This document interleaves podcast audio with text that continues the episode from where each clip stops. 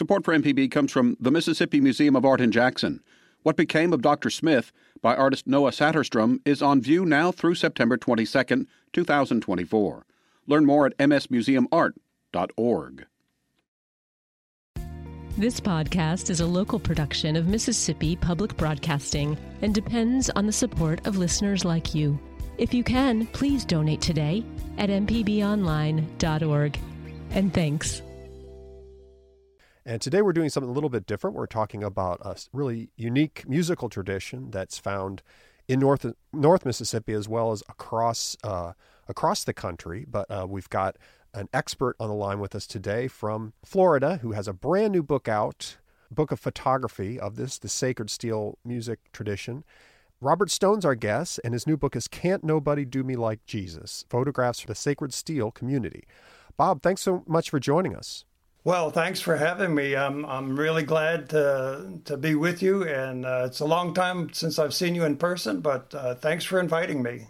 Yeah, we we go back many years in the uh, kind of folklorists in the South community that meets up, that used to meet up every year, and and and got to learn about your work uh, with this community. Um, so some people may have heard of Sacred Steel, which is kind of the name that got. that has been put on it, but it, it goes back many years before that. So for those of the listeners who haven't heard about this before, maybe you could just give us an overview of what, what it is and, and, and where does this tradition come from? Certainly. This is a African-American uh, steel guitar tradition that's played in uh, churches, two uh, related churches. They, they started from a common church, and in nineteen thirty, the church uh, broke into really three Uh, dominions, as they call them. Uh, two of them uh, have a steel guitar tradition. And uh, the steel guitar is at the very top of the musical instrument hierarchy. In these churches, no other instrument ever takes the lead part. And uh, and the steel is really the, the leader of the musical group, which is usually uh, bass, drums, uh, and probably a keyboard, may, maybe not a keyboard, and a rhythm guitar. Uh, and this goes back to the earliest days of the electric guitar. Uh, a lot of folks aren't aware of it, but the the first electric guitars were steel guitars. And a steel guitar uh, is simply a uh, a guitar with the strings raised off the uh, fretboard, and you play it with a, a bar in your left hand if you're a right-handed player, rather than playing with your fingers, fingering notes with your fingers on the left hand. The tradition, uh, all steel guitar, is is uh, has its origins in Hawaiian music. In fact, for years, for decades, it was known as the Hawaiian guitar rather than the steel guitar. And they would call the conventional guitar with frets, they would call that the Spanish guitar. And, and some of the uh, people in these congregations still do that today. They refer to it as the Hawaiian guitar, but that in, in general use, that's sort of passé at this point. And a lot of people listening may think about, oh, the, the steel guitar, that's a that's a country musician instrument. And that's and they're thinking about it in terms of like that very specific sound that you hear in like traditional country music. But the players in this tradition are, are kind of approach it a, a good bit differently, right? It's totally different, really. When I first heard this music, uh, a, a friend of mine that was a music store owner uh, in Hollywood, Florida, down by Fort Lauderdale, uh gave me some leads, and when I first heard it, uh, it was like nothing I ever heard. It's it very much, uh, they make the instrument uh, imitate the uh, African-American gospel singing voice. So on hymns or slow gospel numbers, uh, you could uh, imagine if Aretha Franklin played the steel guitar. This is what it would sound like.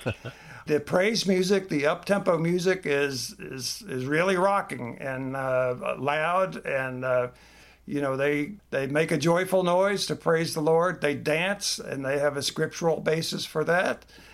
And uh, they really cut loose. In fact, they say, we take the brakes off in our services. So, yes, it's nothing like uh, Hawaiian music or country music. And, and today, many of the musicians play the pedal steel guitar. Some of them still play the earlier version of the steel guitar, which is usually called the lap steel today.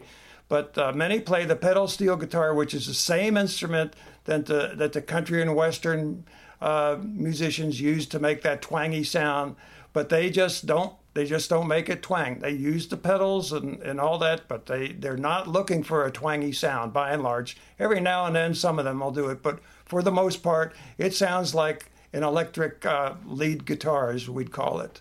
You're listening to The Arts Hour. I'm Larry Morrissey, and our guest today is Robert Stone. He's got a, a new book of photography out on University Press of Mississippi. It's called Can't Nobody Do Me Like Jesus, Photographs from the Sacred Steel Community. Now, I mentioned maybe up at top that there are churches within Mississippi that are uh, part of this, these two denominations. So the churches are spread throughout. There there are, in, in multiple states. Maybe you could talk a little bit about kind of the... Uh, the size of this community and, and where it, where it can be found. Yes, there are about eight thousand members in both churches, which is uh, the, the largest one is the House of God, Keith Dominion. The uh, smaller one, which is about a one-fifth its size, is the Church of the Living God, Jewel Dominion. And the Church of the Living God, Jewel Dominion, has a pretty significant presence in uh, Mississippi. I visited musicians at uh, Takapola, at a church in Takapola. I was in uh, Tupelo twice, and uh, I visited musicians in Calhoun City, but I didn't go to church there. I think there is a church nearby. I'm not sure if it's right in Calhoun City. What, one thing that's interesting, well, let me backtrack just a minute. Uh, these churches exist in twenty-six states. Most of them are in the East, but there are uh, some churches in uh, California, Los Angeles, I think maybe Oakland, and uh, of course churches up north. And uh, those familiar with the Great Migration know that African Americans from Mississippi went to straight up to Chicago and Detroit. And uh, of course there are a lot of jobs in Detroit with the automotive industry. So there's a pretty good uh, uh, presence of, of, of Jewel Dominion churches in Mississippi and Illinois as a result of that migration. I've documented musicians in uh, in the state of New York, Rochester, New York, uh, New York City, Queens, North and South Carolina, Georgia, of course, Florida. Did a lot of work in Florida, Mississippi. There may be some some state I'm leaving out, but uh, there there are in many states. Of course, I was doing this work at my own expense, so I was somewhat limited in what I could do, but I did a lot. Oh, well, of course, Nashville, Tennessee, uh, the House of God, Keith Dominion, has their headquarters church in Nashville, Tennessee. They also claim that, uh, uh, and as far as I know, this is valid. I, has, I haven't had anyone dispute it, but uh, the clergy claims that this is the first Pentecostal church founded by a woman. It was founded in nineteen oh three. And in fact, I went to their centennial celebration in Nashville at the headquarters church in two thousand three. And so how did you, so you, you did a lot of, you did documentation all over the kind of the eastern half of the country for this. Of course, based in Florida, you've worked a lot with the Florida-based musicians. And you mentioned up at the beginning kind of how you first got word about this, but how did you, how did you, tell about your kind of your initial experiences with it and, and how you got to be, you know, so focused in terms of documenting and, and writing about this tradition. Yes. Well, by the way, I have, uh, I wrote a three hundred page book that was published by the University of Illinois Press in two thousand ten. I was producer of uh, eight C D albums for uh, the Arhoolie Record Company, which is now owned by Smithsonian Folkways, and also directed uh, a fifty-five minute video for the Arhoolie Foundation.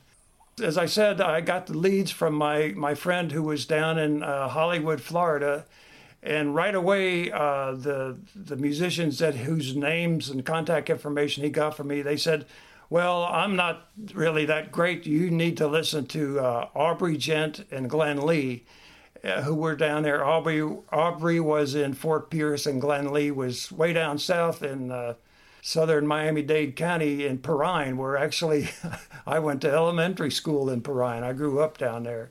So uh, as soon as I heard this music, uh, I, I got permission from my boss to go down and do sort of a reconnaissance trip and jumped off the deep end. I interviewed Aubrey, interviewed and recorded Aubrey at his house in uh, his apartment in Fort Pierce. And then that later that day, that night, I went to uh, a big uh, assembly in uh, Pompano Beach, and there was probably three hundred people there, and it was rocking. In fact, uh, Aubrey warned me. Uh, he said, "I hope this isn't too much for you." And I, I couldn't imagine what could be too much about a serv- church service. But uh, and it, it wasn't too much for me. But I, but I certainly knew what he meant. There was a lot of energy, a lot of people wholly dancing and f- filled with the Spirit. Loud music. Uh, it went on for quite a while. There were probably, uh, I don't know, more than three hundred people there. It was in a historically black uh, high school auditorium there. And uh, I brought back samples uh, of that music. It was my first foray was with a digital recorder. This was in nineteen ninety-two. And I brought back some samples. And uh, make a long story short, it, it was the greatest thing since sliced bread. It was just wonderful, uh, different music, and uh, I got a grant from the uh, for the Florida Folklife Program from, from the National Endowment for the Arts, Folk and Traditional Arts Program to do a survey of the music in Florida and produce a.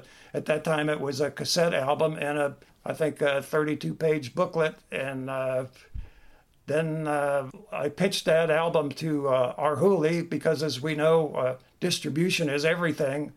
And Chris Rockwitz at Arhoolie loved it. He was an unforgettable day. He called me one day between Christmas and New Year's, and he said, "I'm calling about this incredible recording." And I said, "Wow," because he was sort of my one of my heroes, a real uh, outstanding person in, in documenting and recording and informing the public about roots music. So then it just took off from there. And yes, the, the the title of the first album was Sacred Steel, Traditional African American Sacred Music in Florida. And uh, people, uh, uh, both the, the church communities as well as the public, just liked the sound of that name, Sacred Steel. Before that, uh, the, the musicians and the churches, they didn't have a name for it. They just call it praise music or uh, jubilee music, and of course their hymns and gospel music, but they like that name Sacred Steel, and it became uh, you know a, a, a usable term, especially when some of these music musicians started going to festivals and other public venues. Different bands could come, and if anyone had heard a group that was called Sacred Steel, even if the group that was coming to the, their particular festival was someone they hadn't heard, they knew what to expect. You know, as I make the analogy to Chicago blues, if you've heard a Chicago blues band, you probably know what to expect if you hear another Chicago blues band. This is Larry Morrissey. Thanks for listening to the podcast version of the Mississippi Arts Hour. The show is broadcast on M P B's statewide radio network on Sundays at five p.m. For access to all our past shows, please subscribe to the Arts Hour on your favorite podcasting app.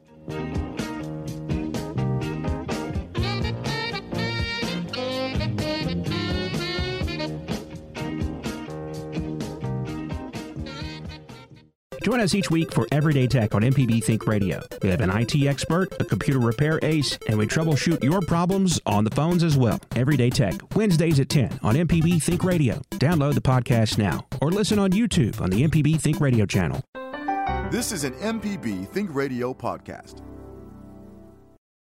We're back on the Arts Hour. I'm Larry Morrissey with the Arts Commission, and today we're talking with Robert Stone. He's a photographer, folklorist, from Florida, and he's got a new book out called Can't Nobody Do Me Like Jesus, Photographs from the Sacred Steel Community. And although this tradition spans across the U S, there are churches in Mississippi, so we're bringing him in today to talk about this tradition and his new book. So, Bob, the book kind of covers, shows kind of over the years all the, the documentation that you've done of this community, uh, you know, in, in a variety of settings. The interesting thing about the tradition as you show it is how it, it has this very documented kind of lineage within the, within the church, and you kind of show that. I'm, I'm sure you've shown that in all the other, you know, your book, your other book, and other things. But I was hoping you could talk a little bit about that at first, kind of just how it's maybe a little bit about the early, uh, some of the earliest players and how it's gotten passed down within the church itself, or the or the two churches. Certainly, the the earliest players that I know of, and I don't claim to uh, have, you know, definitive history of who was first, and, and frankly, I think that's a little bit uh, unnecessary. But Willie Eason's older brother, Willie Eason was raised in Philadelphia. He was actually born in South Georgia, moved to Philadelphia during the Great Migration. He was born in nineteen twenty-one when he was, as he said, an arm baby. So he was an infant. His older brother, Truman, uh, who was about fifteen or sixteen years older, it was a big family. His older brother, Truman, uh, in Philadelphia, heard a Hawaiian musician. This is about nineteen thirty-seven, as far as I could tell. Heard a Hawaiian musician playing on the radio and arranged to take lessons from him. And uh, I couldn't prove it in a court of law, but I'm certainly convinced that it was uh, Jack Kahalapua. And uh, he worked at a studio for the uh, Oahu Publishing Company, and, and most of their studios were known as the Honolulu Conservatory of Music. And there was one a very, very close by, within walking distance from Truman's home. And also, I do have documentation that, that uh, the Oahu company was uh, sponsoring uh, musicians to play live on the radio. And the only t- real clue I had other than that was that uh, Truman's surviving daughter remembered that he took lessons from a man named Jack, uh, and he was Hawaiian. So from that, Willie, in the in the classic situation, Willie would steal his his brother's guitar when he wasn't around, you know, steal away on it and, and play it. And uh, Truman never did show him much, according to Willie. He did show him a couple of things. So Truman allegedly played uh, in the straight-up Hawaiian manner, kind of the schmaltzy, uh, you know, legato manner, and and uh, uh, but Willie incorporated the uh, the Pentecostal uh, singing voice and and the rhythms into his playing. Willie was a very very good singer, and so he was very influential. He traveled. He was an itinerant musician. He played with a group called the Gospel Feast Party that, that toured from New York all the way down to Miami and and and a little bit mostly on the Eastern Seaboard, and uh, but he broke away from them, and he, he even made I think uh, seven you know seventy-eights for uh, gospel recording companies. So he was he had a national presence. Later he went on to be a big gospel music concert producer in Philadelphia, produced concerts at the Metropolitan uh, Opera House. And he was, so he's sort of the start of things in, in the House of God, Keith Dominion. He influenced uh, Aubrey Ghent's father, Henry Nelson, who became, without a doubt, the biggest influence in the, in the uh, Keith Dominion churches on in the East. The first guitarist, steel guitarist I know of in the Jewel Dominion, the church that has a significant presence in uh, Mississippi, was a man named Fred Neal, who was from Guys, Tennessee, which is right across the border from Tupelo. And uh, he's he's long dead. I did speak to his son, who lives out in Los Angeles. So those are two of the very earliest. And uh, they developed, you know, over the years, they developed their own way of playing. They they were they would listen to uh, country music. They would listen to the Grand Ole Opry. They would even watch uh, Hee Haw just for. They'd watch an hour of Hee Haw just to watch somebody play the steel for two minutes. But they had their own way of playing, and and in the House of God, uh, conveniently their their uh, big General Assembly every year, which goes on for about ten days, is in Nashville, so they could go over to. Uh, Uh, mostly they went to the Show Bud store and factory, which was uh, the, the, a very prominent steel guitar company. And uh, they would buy and try new equipment and get some pointers. And, and so that's how that went. And and uh, uh, the, the the person that became the, the really uh, the, the strongest influence in the Jewel Dominion was Bishop Lorenzo Harrison. He was second in command. And uh, as Chuck Campbell, who's from the other side, from the from the Keith Dominion, said, Lorenzo's style, Lorenzo's playing wasn't just the style; it was the law.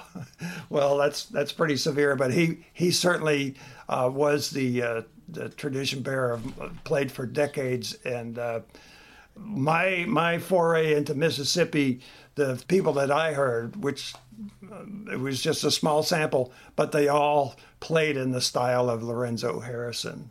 So that's that's how that went. And then, then later, you know, in the nineteen seventies, the pedal steel came in, and uh, Chuck Campbell uh, up in Rochester, New York, was uh, a real pioneer in adapting that instrument uh, so it would fit the music of the of these Pentecostal churches. So it wouldn't sound like country twang. You're listening to the Arts Hour. Uh, I'm Larry Morrissey, and our guest today is Robert Stone. He's got a new book of photography out called Can't Nobody Do Me Like Jesus, Photographs from the Sacred Steel Community. I wanted to, before we if we got away from it, I wanted to kind of hear about maybe a little bit more about your remembrances. Now, in the book, there are photographs of, you know, from many communities, uh, many of the churches, including you have a section that of of documentation from your your visits here to the churches in Mississippi. And so I was wondering if you could maybe talk a little bit more about your memories of that and and kind of how those churches in that music tradition kind of differ from maybe the ones that you work with more frequently in Florida and, and elsewhere. Certainly. The uh, the Jewel Dominion, the Church of the Living God, Jewel Dominion, does not have a really big presence in Florida. Uh, the, the House of God in Florida, South Carolina, and Georgia, the House of God, Keith Dominion, has about forty or fifty churches in, in each state. I don't know that they have any. I don't know that they have any in Mississippi. So the Jewel Dominion uh, is very much the thing in Mississippi.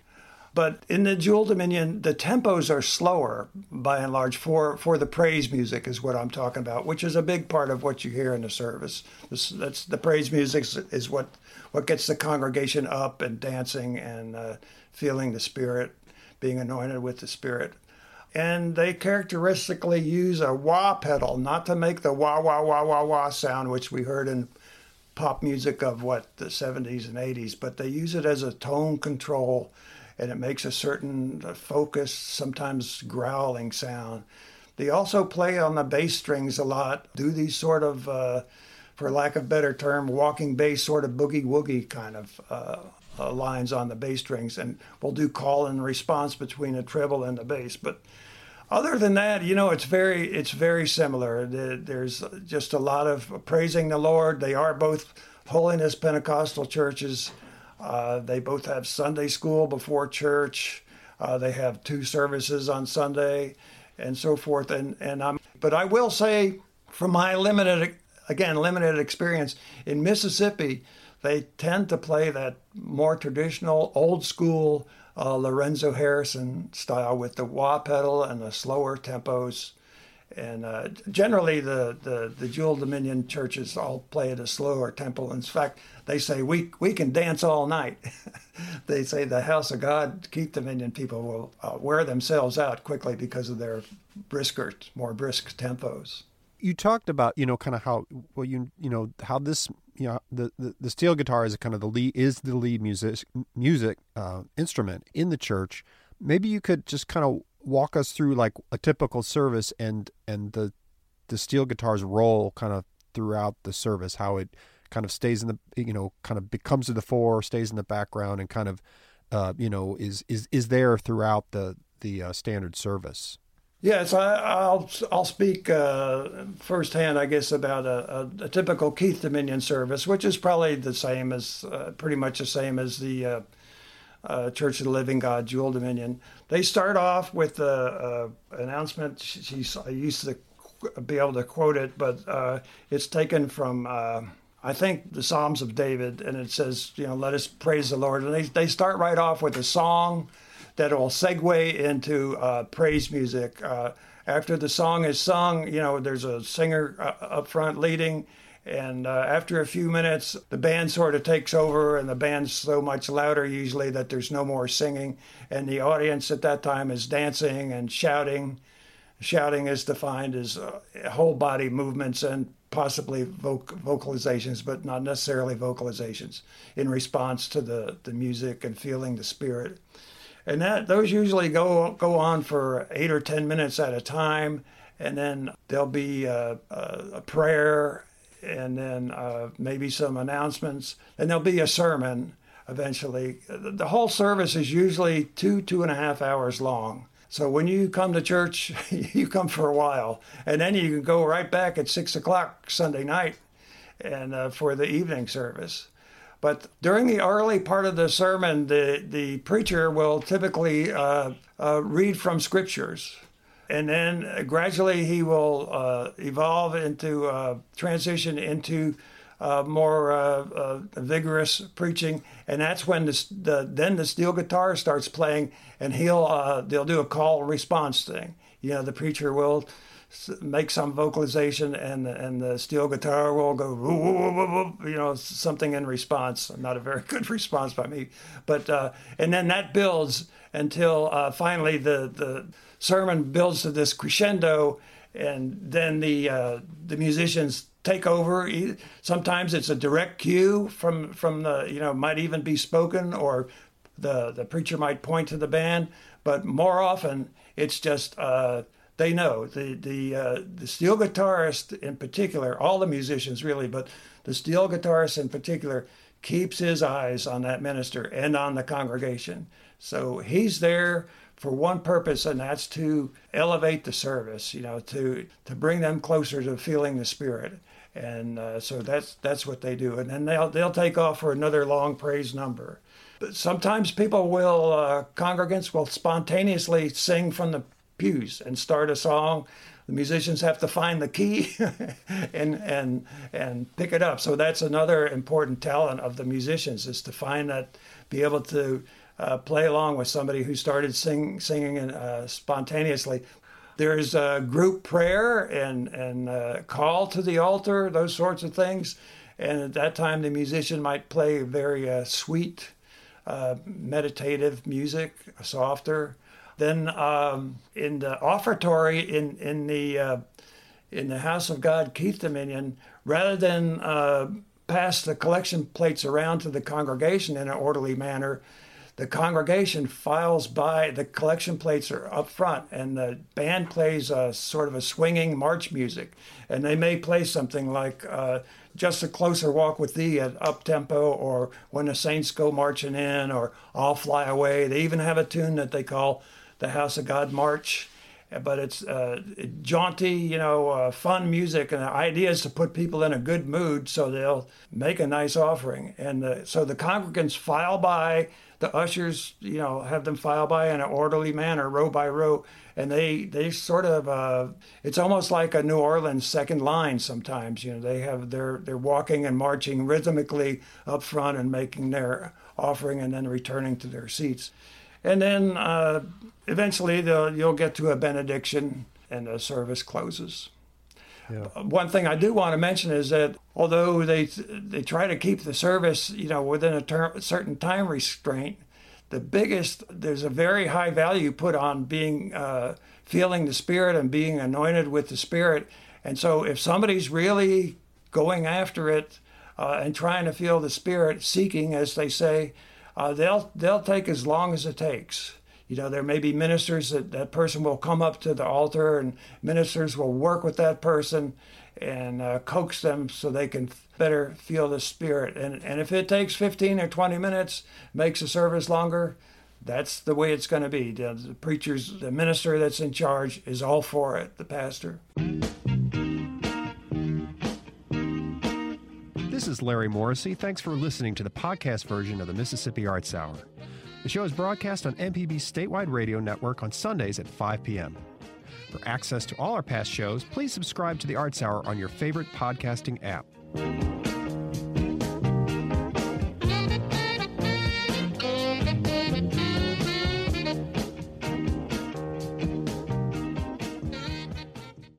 Hi, I'm Walt Grayson. You can now listen to the wild, weird, and wonderful stories of Mississippi with Mile Marker. Some of the big names that travel up and down the highways, obviously Elvis and Johnny Cash, and you have Jerry Lee Lewis, Carl Perkins. Join me as we hit the roads of Mississippi on Mile Marker. Johnny Cash suggested that Carl write a song called Blue Suede Shoes. That was all kind of created with Aaron Amory. You can listen by going to mpbonline.org slash radio or by using your favorite podcasting app.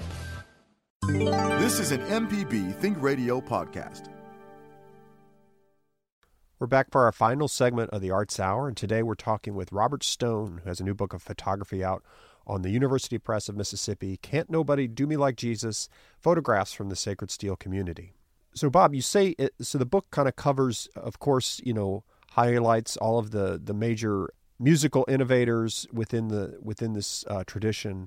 But um, I think you say in your intro, you after a while of taking, you know, when you got started in, in, in documenting this in earnest, after a while, you could only take so many pictures of a, of, of the, of the steel musician.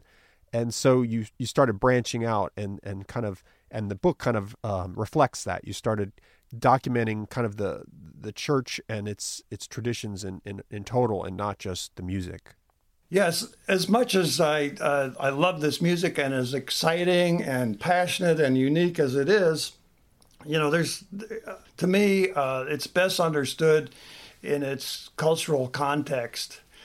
And uh, this is where I think my book provides something that, that hasn't been seen before, and certainly in a photography book. You can go on YouTube, and there's a lot of Sacred Steel stuff now, you know, amateur video, and of course, uh, the Arhoolie Foundation video is available to watch for free on the foundation's website, arhoolie dot org. But this book presents, you know, uh, the thing about still photos is you can look at them, you know, it sort of freezes a moment in time, and you can look at them over and over again. Uh, so I, I broke it down into several sections, the first being church meetings, and I tried to show basically everything that goes on in a church service, and including the architecture. Uh, in the back of the book, there are uh, uh, extended captions for the photos. I didn't want to clutter up the photos. Some of these extended captions are pretty long. So uh, basically it covers every everything about church meetings, even, you know, uh, fellowship and uh, frying chicken and, and, and uh, eating, so forth. I also have uh, wakes, funerals, and tributes. Of course, we know what wakes and funerals are. They usually call the funerals are known as uh, homegoings.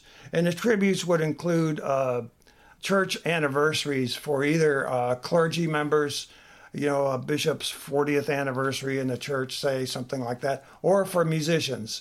And of uh, at which time, you know, people come up front to the podium and, and give tributes. Uh, verbal tributes, they donate money or, or other goodies, and uh, the, those people are expected to reciprocate when someone else is uh, being tributed, given a tribute and have, having a church anniversary. I have a nice section, I think it was a lot of fun, on uh, celebrating God's glory through style and adornment. There's a lot of women's hats, but I also have men's clothes, and uh, what's interesting is that, uh, like most things, it's not monolithic. You know, it's, uh, there are actually scriptural bases for women to wear hats and to not wear hats. And uh, I've quoted those both in the book. And uh, so some, many women wear hats, especially at the larger assemblies and bigger meetings. And others choose not to wear hats, but... Uh, What is common, and some of the some of the men uh, dress very conservatively, you know, blue or black or gray business suits and conservative ties. Uh, others dress very flamboyantly, and there is debate between them about this. Some some people, some of the men don't like all that flamboyant dressing, but it, it goes on, and similar opinions among women. But they all agree that they're doing it, uh, as one one musician put it, They're, they feature themselves as ambassadors for Christ. In other words, even when they're not in church, uh, they want to look their best and present themselves as the ambassadors for Christ. Uh, I have a number of portraits here, which which I enjoy doing, you know, trying to show some of the personality of the different musicians and singers and other people. And and again, in the, in the extended captions in the back, where I can, I give some, uh, I try to give some uh, good biographical information about the person. Uh, the Sacred Steel Conventions is another section. That that was uh, public events where the where the musicians, especially the steel guitarists, could show showcase their talents in a church-like atmosphere. They would have uh, ministers as M Cs. These were not church-sponsored events. So they were open to the public, but a big, you know, many members for the church communities came. So it was really a wonderful uh, thing, especially for the younger musicians, I think, because they were on more or less an equal footing with with the top musicians in, in the, the hierarchy of the church. And uh, many of the top musicians were unaware of, of some of these youngsters who were very, very talented. And people came from Europe uh, and all over all over the U S to see these Sacred Steel conventions. So that was very good. And then from that, a, a number of musicians uh, played at uh, festivals and concerts. I even went with the Campbell brothers to Italy, uh, for they were on tour for a week there. Well, since then, they've they've been all over. They've even been to uh, China for about a week uh, under uh, the uh, representing the U S Department of State. They played at the World Sacred Music Festival in Fez, Morocco, North Africa. And uh, for a while there, of course, you know, COVID has really put the the brakes on all this. But but uh, they they probably gigged uh, twenty or thirty times a year, and and and I'd say they were gigging in Europe and, and Asia as much or more than the United States. So uh, yeah. They're probably the most widely touring. Robert Randolph, who's a young musician from uh, New Jersey. He got a big contract with uh, Warner Brothers, and uh, back in two, two thousand one or two thousand two, he got that contract, and he's still with them. He's been nominated for several Grammys. He's played on the Grammys award program on uh, on T V, so he's he's still going strong. Another thing I covered, the I think I mentioned that the church uh, was founded in nineteen oh three, so they had a big centennial event. Geez. It lasted about four days, I guess, up in Nashville, and I, I covered that. And they had a parade, and it was a really, they were so proud. That was just wonderful to be part of that. And what's nice, by then, you know, I'd been working on this in this field since nineteen ninety-two, and, you know, just about everybody knew me. If they didn't know me, they could ask the person sitting next to them, and they'd say, oh, yeah, that's Bob Stone. He's, blah, blah, blah, blah. You know, he's, he's from uh, Florida, and, and, uh, he's doing a good job for us. You're listening to The Arts Hour. I'm Larry Morrissey, and our guest today is Bob Stone. He's a photographer, folklorist from Florida, and he has a new book out called Can't Nobody Do Me Like Jesus, Photographs from the Sacred Steel Community. I was curious about the photographs in the book. A lot of them, you know, show very kind of, very, um, what would you say, you know, in the midst of it, you know, it's a Pentecostal tradition. People are very, get emotional. They get, um, you know, get happy, get, and that.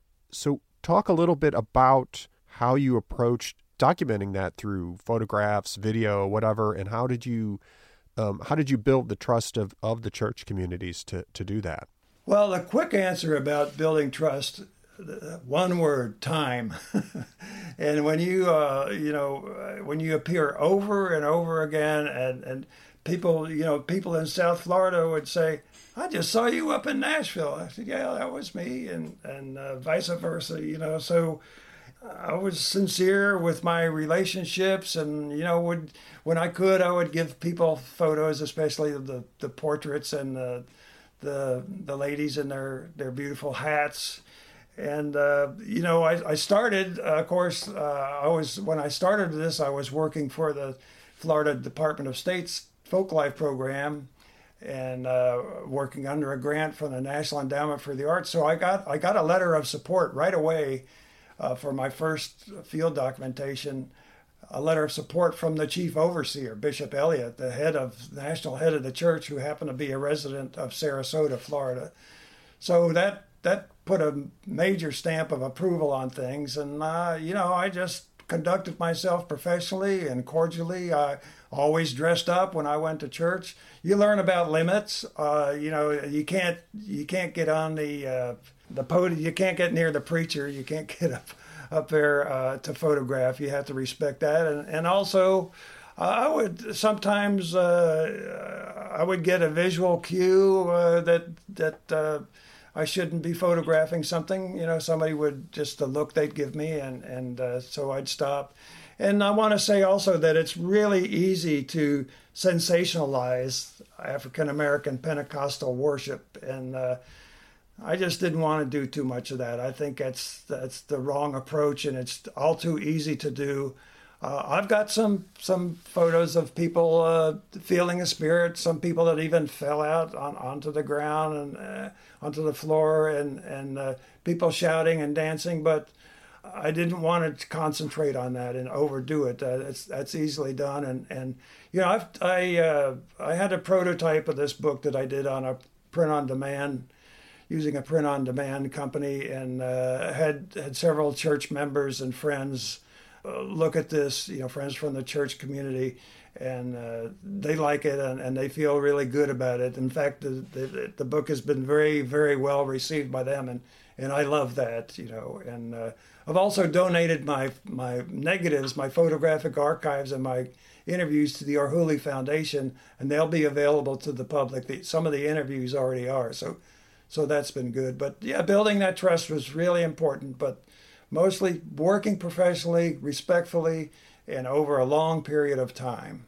Bob, thank you so much for joining us today. Before we head out, for people, of course, I want they should definitely check out this book of photography, but for people who want to hear more of this music and, and read more, give us the details again about your other the other projects that you've worked on and, and their availability. Yes. Well, the easiest way to get a, a good picture, sort of the big picture, Uh, you could watch our Sacred Steel video that I directed for the uh, Arhoolie Foundation, and you can go to arhoolie dot org. That's A R H O O L I E dot org, O R G, and you can watch the entire, I think it's fifty-five minute video for free. There's also, you can just get on, say, amazon dot com and look for Sacred Steel in C Ds and digital music, uh, and you'll find uh, nine albums, I think. Don't be surprised if it, there's a German heavy metal band named Sacred Steel, so that could come up. And then also my, my book uh, from uh, that I published with the University of Illinois Press in uh, two thousand ten, that's uh, titled Sacred Steel, Inside an African-American uh, Steel Guitar Tradition. Yeah, there's eight or nine C Ds and uh, uh, a doc video and uh, two books now. Excellent. But I consider this book, this is really the book that I really always wanted to do. I'm, I'm a very visual person. When I first got in the field of uh, working as a folklorist, I saw that it, there were many great visual opportunities, visual documentation opportunities. So I'm so glad that the Arhoolie Foundation, through their fund, generous funding through a grant, made this possible. And it, I want to say working with the University Press of Mississippi has been just terrific. They're great folks, and I think they did a beautiful, beautiful job on the production of the book. I still can't get over the printing is just superb. Well, Bob, thanks again for joining us. We really appreciate it. Well, my pleasure. Thanks for having me. This is Larry Morrissey. Thanks for listening to the podcast version of the Mississippi Arts Hour. The show is broadcast on M P B's statewide radio network on Sundays at five p.m. For access to all our past shows, please subscribe to The Arts Hour on your favorite podcasting app.